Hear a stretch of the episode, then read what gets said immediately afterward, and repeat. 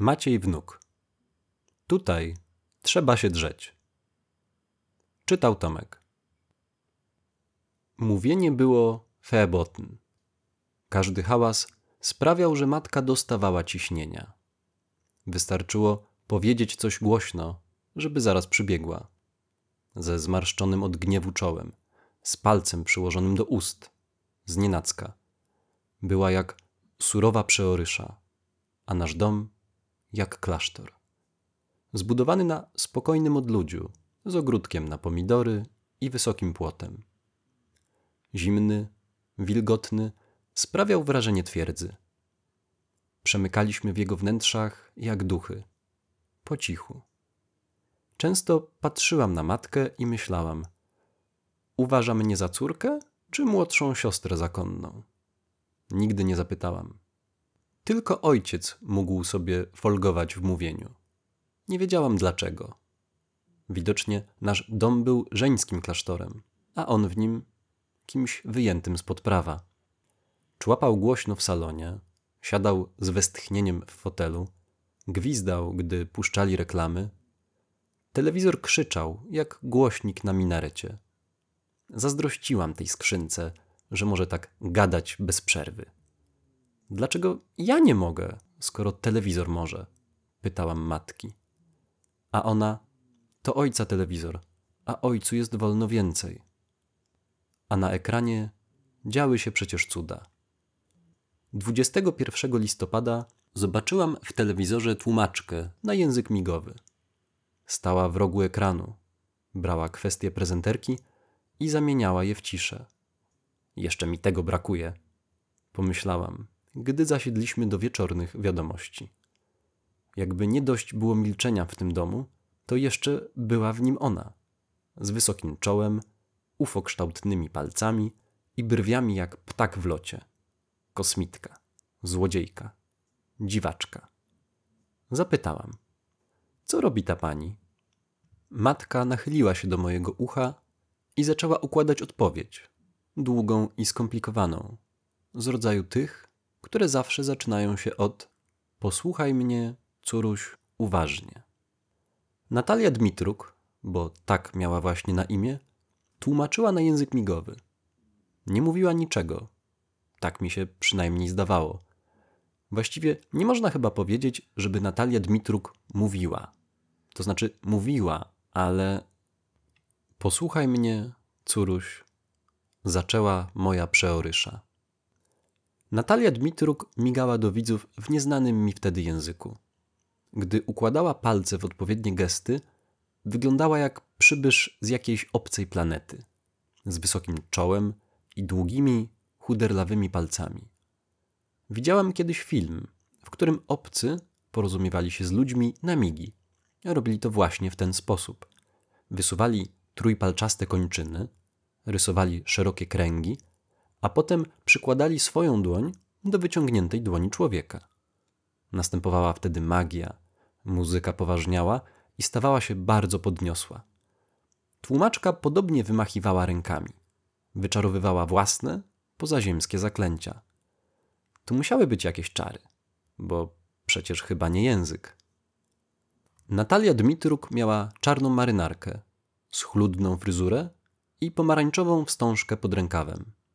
Jeśli jest kosmitką, to bardzo elegancką, pomyślałam. Omamiła mnie i zahipnotyzowała, tak, że nie potrafiłam na nic więcej zwrócić uwagi. Siedziałam tylko i patrzyłam, jak słowa stają się dzięki niej gestem, a dźwięk przeklętą ciszą. Za nią, w telewizyjnym studiu, odezwała się prezenterka. Za kilka minut podamy wyniki wyborów. Siedzieliśmy przed ekranem. Rodzice prawdziwie przejęci, a ja przejęta nimi. Tym, w jaki sposób patrzyli na telewizor, stukali kapciami w podłogę, wycierali oderkę mokre od potu ręce. Ojciec wydawał się przerażony. To niemożliwe, pomyślałam. Pułkownicy nie mogą się bać niczego, bo widzieli już w życiu wszystko.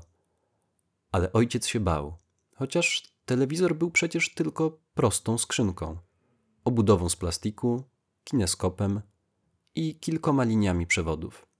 Niczym, co mogło przyprawiać odreszcze. Matka siedziała i modliła się po niemiecku. Vater unser im Himmel, geheiligt werde dein Name. Powtarzała pod nosem.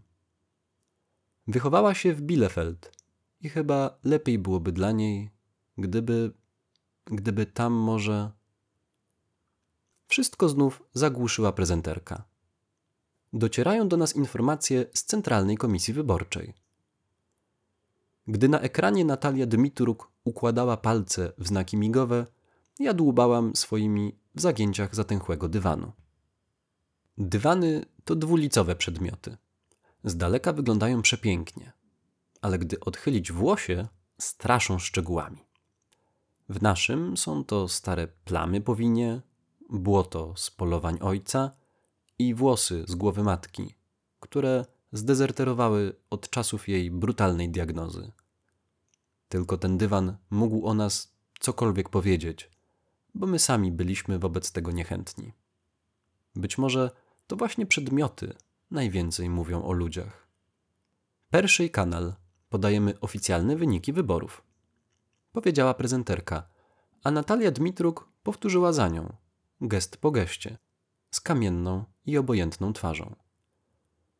Tak, czyli jednak można, odkryłam. Można coś powiedzieć, nie mówiąc w zasadzie niczego. Postanowiłam, że spróbuję następnym razem coś w ten sposób przekazać. Może to jedyna prawdziwa droga. Nie mówić przy pomocy języka. Ostatecznie, kto powiedział, że język miał służyć nam do mówienia? Tamtego wieczoru mówili dosłownie wszyscy. Meuli ozorami bez przerwy, dzwonili gdzieś telefonami, za każdym razem przekazywali tę samą wiadomość. Sklepikarze, szkolne woźne, pracownice budżetówek i starsi panowie z kopalni. Nawet kierowcy marszrutek otwierali zazwyczaj zamknięte usta. Gadali, komentowali, krzyczeli. Wrażenie było takie, jakby te głosy ożywały do osobnego bytu, wielkiego, żyjącego tumultu. Tumult jak chmura gradowa, jak burzowy front. Taki, co rośnie szybko, gwałtownie, wywiewa całe stare powietrze i wpuszcza zupełnie nowe. Wieść była już wszędzie. Wiedzieli dorośli, dzieci i starcy. Wiedzieli uczniowie i pijacy spod pomnika Lenina. Lenin w swojej gogusiowatej marynarce i spodniach w kant z końca lat pięćdziesiątych sprawiał wrażenie, jakby też coś przeczuwał. Wiedzieli milicjanci, barmani i mężczyźni od szaf grających. Być może wiedziały też psy. Na podwórkach strzygły uszami i słuchały ludzkiego języka, kręcąc się od emocji pod płotem. Błyskało tłuczone szkło, dzwoniły rozbite witryny i telefony we wszystkich mieszkaniach. A każdy, kto miał nos, przeczuwał. Stało się coś ważnego. Gdy wszyscy ludzie mówili, moi rodzice milczeli. Prosiłam o jakikolwiek komentarz. Powiedzcie coś, proszę, powiedzcie. Matka milczała. Siedziała posłusznie przy ojcu, siostra przeorysza i jej milczący kapelan. Z języka dorosłych nie rozumiałam za dużo. Patrzyłam tylko w zaaferowaną postać tłumaczki, tej złodziejki słów, czarodziejki, kosmitki. Wzięła słowa prezenterki i zamieniła je w gesty. Wiktor Janukowycz, powiedziała prezenterka, unosząc dumnie brodę. Cały kraj wstrzymał oddech. Jest nowym prezydentem. Wcześniej tego dnia pejzaż za oknem wyglądał jak flaga Ukrainy. Przepołowiony linią horyzontu, dość dobrze zapowiadał późniejszy wynik wyborów. Pół na pół, przewidywała babka. Niechże będzie remis, to wszyscy na dobre zgłupiają. Powiedziała z uśmiechem kogoś, kto wie nieco więcej od innych. Jeśli matka była siostrą przeoryszą, to babka chyba opatką. Kiedy coś mówiła, to nie słuchała sprzeciwu. Remis brzmiał w jej ustach jak wyrok, rozstrzygnięcie sprawy, o istnieniu której nie miałam najmniejszego pojęcia. O co może chodzić? Pytałam. raczej sama siebie niż kogokolwiek innego. Dzieje się coś złego? Westchnęłam. A babka, nalewając do musztardówki słuszną porcję nalewki. A skąd, Irynka? Wszystko jest po prostu jak zawsze. Znowu wysłała ten wszechwiedzący uśmiech, a w tym uśmiechu czerniały liczne szpary. Babcine zęby były jak sztachety, długie i wąskie, porane bruzdami. Na babce konflikty nie robiły już żadnego wrażenia. Opowiadała o nich tak, jakby były stałą częścią jej życia. Jej życia, długiego i wypełnionego wszystkimi możliwymi tragediami, wojnami, strzelaniem, bombami, ucieczkami, dowódcami, którzy nie lubili innych dowódców, i przepychankami, i agentami Kremla, i śledztwami dziennikarskimi. Babka powtarzała, że ludzie zawsze znajdą powód do walki. Tamtemu za ciasno na u siebie, ten ma broń jądrową, tamten się modli do innego Boga, a ten się już znudził pokojem. Mówiła czasami przed snem. Zwierzęta są od nas mądrzejsze. A gdy to słyszałam, to tym bardziej się czułam ułomna, bo żeby nawet zwierzęta wiedziały więcej ode mnie. Nie chciałam być ułomna, więc siedziałam w blasku telewizora i próbowałam cokolwiek zrozumieć. Słupki, wykresy, procenty. Każda stacja pokazywała coś odrobinę innego, ale to były detale. Dla uważnego widza i wprawnego oka. Że nawet stacje telewizyjne trwają ze sobą w konflikcie, tego nie mogłam wiedzieć. Interesuje cię telewizja? zapytała matka. Chodź ze mną, zaproponowała. Pokażę ci moje lalki. Matka miała ich całą kolekcję. Najstarsze były te z jej własnego dzieciństwa, z ciężkimi, barokowymi sukniami, upiorną koronką pod szyją i fryzurą powykręcaną w loki. Nazywały się bardzo zwyczajnie: Olga, Katia, Alina. Jak prababka Alina, która z jakiegoś powodu robiła sałatki z źdźbeł trawy, bo nigdzie nie było sałaty. To przyszło mi wtedy do głowy. Wszystkie stare lalki stały na niższych półkach, pod współczesnymi odpowiednikami. Tych było dużo więcej. Świeciły odsłoniętą skórą i idealnie wyprostowanymi włosami. Usłyszałam ich obco brzmiące imiona: Lingerie, Pink Splendor, X-Ray. Ta ostatnia była samym szkieletem z kolekcji halloweenowej, z kłami zamiast ludzkich zębów i białymi oczami. Figura matki była częściowo oświetlona, a częściowo ukryta w cieniu, także widziałam tylko fragment jej głowy przykrytej chustą i połowę ust, które poruszały się z trudem przy angielskich nazwach zabawek. Lingerie to lalka, na którą wcale nie chciałam patrzeć. Gdyby prawdziwa kobieta pojawiła się w telewizji w jej stroju, matka zasłoniłaby mi oczy, mówiąc: Febotn, córeczko, nie wolno takich rzeczy oglądać. Czułam płonące od rumieńców poliki. Lingerie miała atłasowy stanik i spięte podwiązkami pończochy. Nad nimi czerniał malutki trójkącik majtek z rantami oprzytymi koronką. Kiedy przerzuciłam spojrzenie na lustro, natychmiast coś zrozumiałam. Nigdy tak nie będę wyglądać, pomyślałam, ani za dziesięć, ani za dwadzieścia lat. Nie będę mieć takich fig i spiętych podwiązkami pończoch.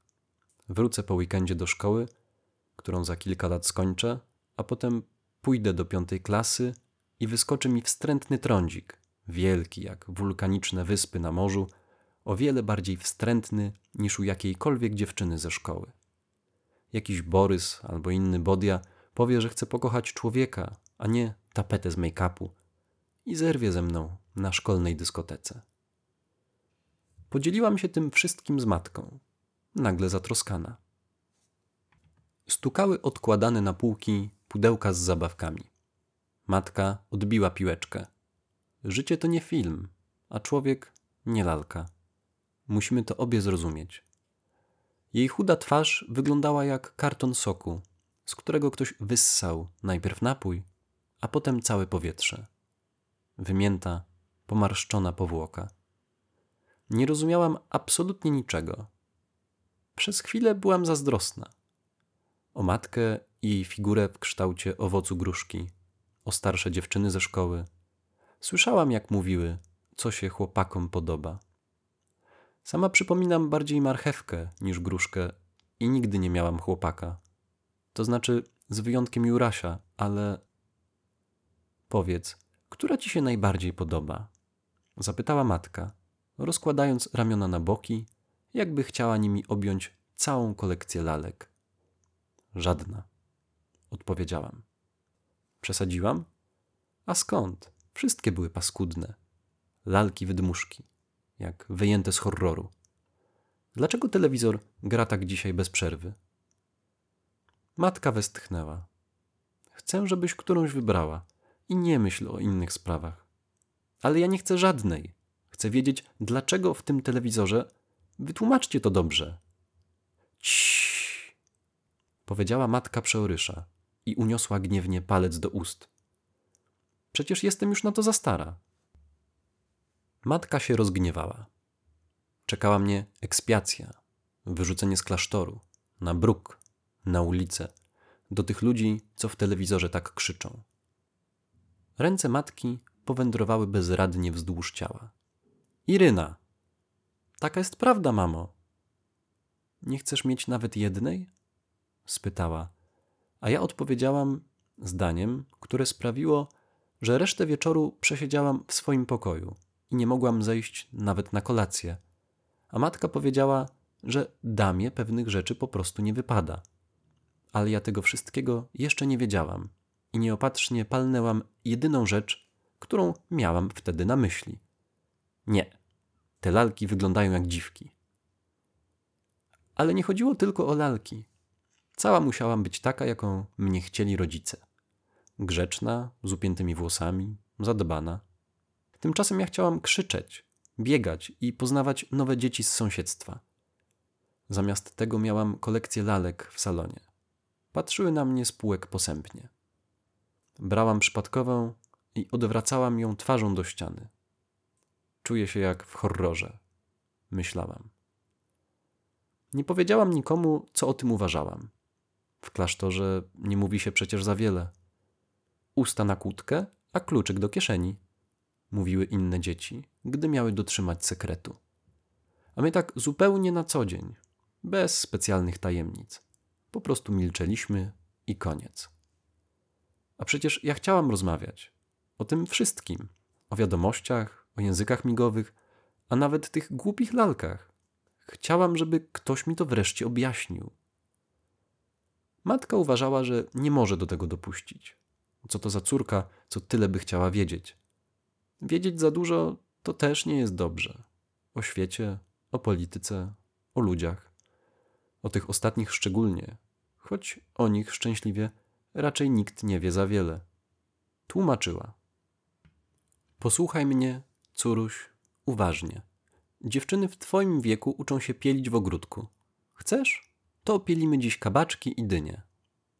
Nie, nie opilimy dziś żadnych kabaczków. Ani dziś, ani jutro, ani w ogóle nigdy, przenigdy. W dupie mam wasze kabaczki. Chcę wiedzieć, dlaczego chodzicie jak zmory i czemu w telewizji tak krzyczą. I dlaczego widziałam tam ogień i transparenty jakichś ludzi, co stali pod sceną. Miałam ochotę powiedzieć: wytłumaczcie się z tego wszystkiego. Czasem przeczuwałam, że to przez dwujęzyczność. Że jeśli ktoś żyje w kraju, w którym są dwa języki, to musi w końcu zwariować. Tak się przecież nie da. Żyć na co dzień z bezustannym wyborem. Ludzie są nim strudzeni, wykończeni i doszczętnie padnięci. W domu po ukraińsku, w szkole po rosyjsku, a na ulicy to różnie. Zależy kto pyta oraz w jakim języku. Czasami myślałam, że to całkiem wygodne, że jak po rosyjsku jakieś słowo ucieknie, to że ukraiński pomoże. Ale nienawidzę ich obu tak samo. Nie wiem, którego bardziej. Języki znałam dwa, a mówić i tak nie mogłam. Cicho bądź teraz! krzyknęła matka, przykładając palec wskazujący do ust. Lubiła ten gest powtarzać. Cichała na mnie, kiedy tylko mogła.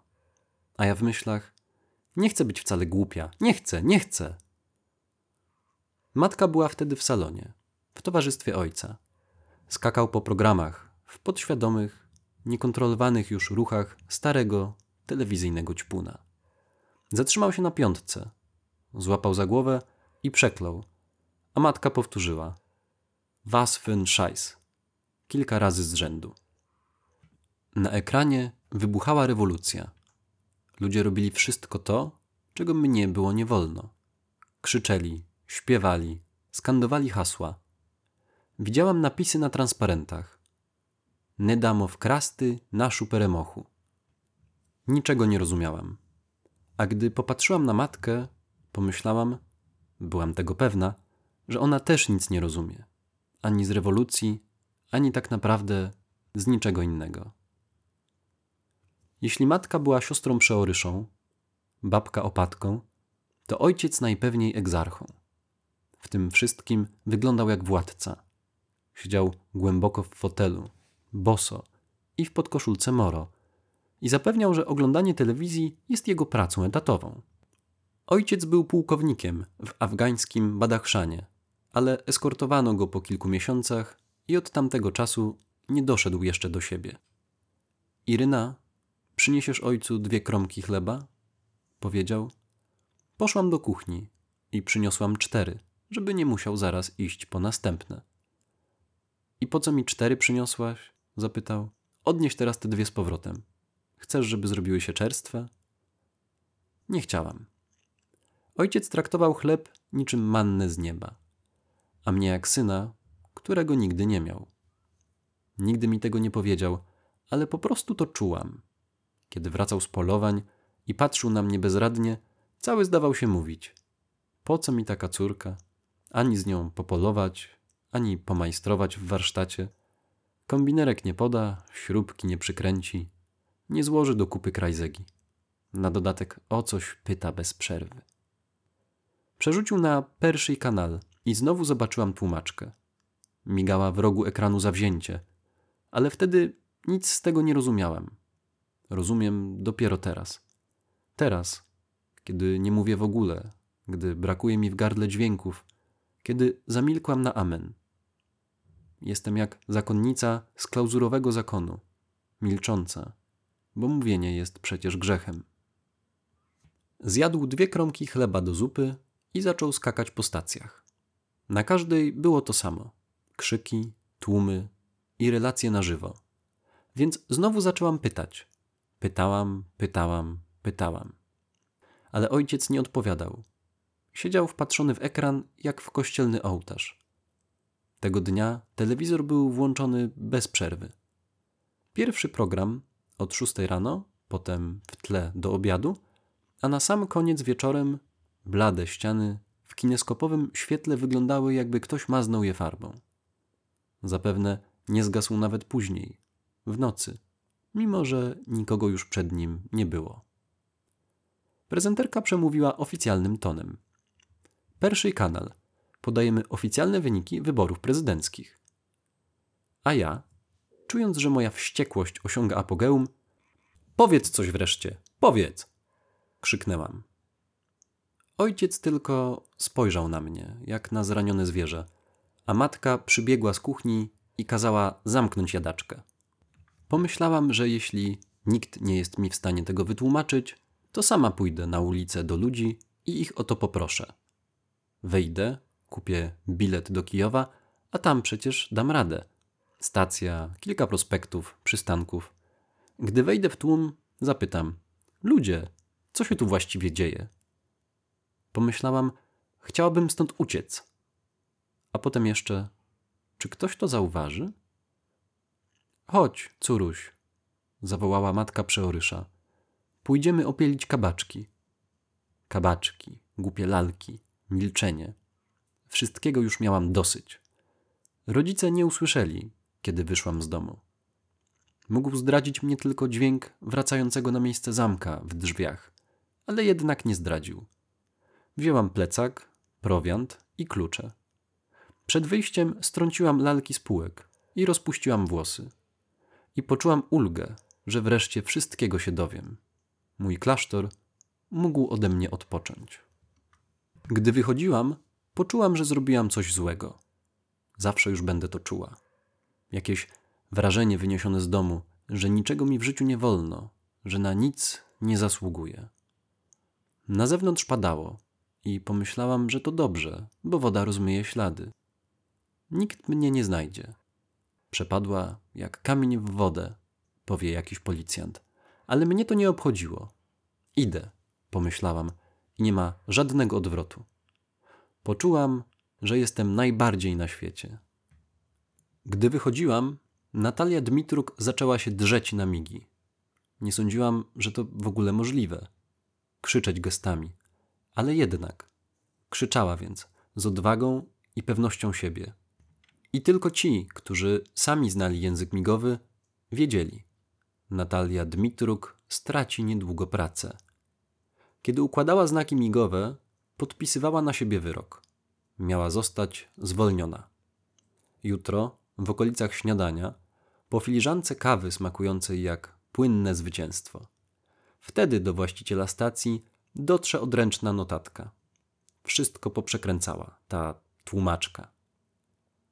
Jednak na razie cieszyła się swoim planem, który zrodził się w tyle jej głowy na kilka minut przed wejściem na antenę. Wiedziała, że jest doskonały.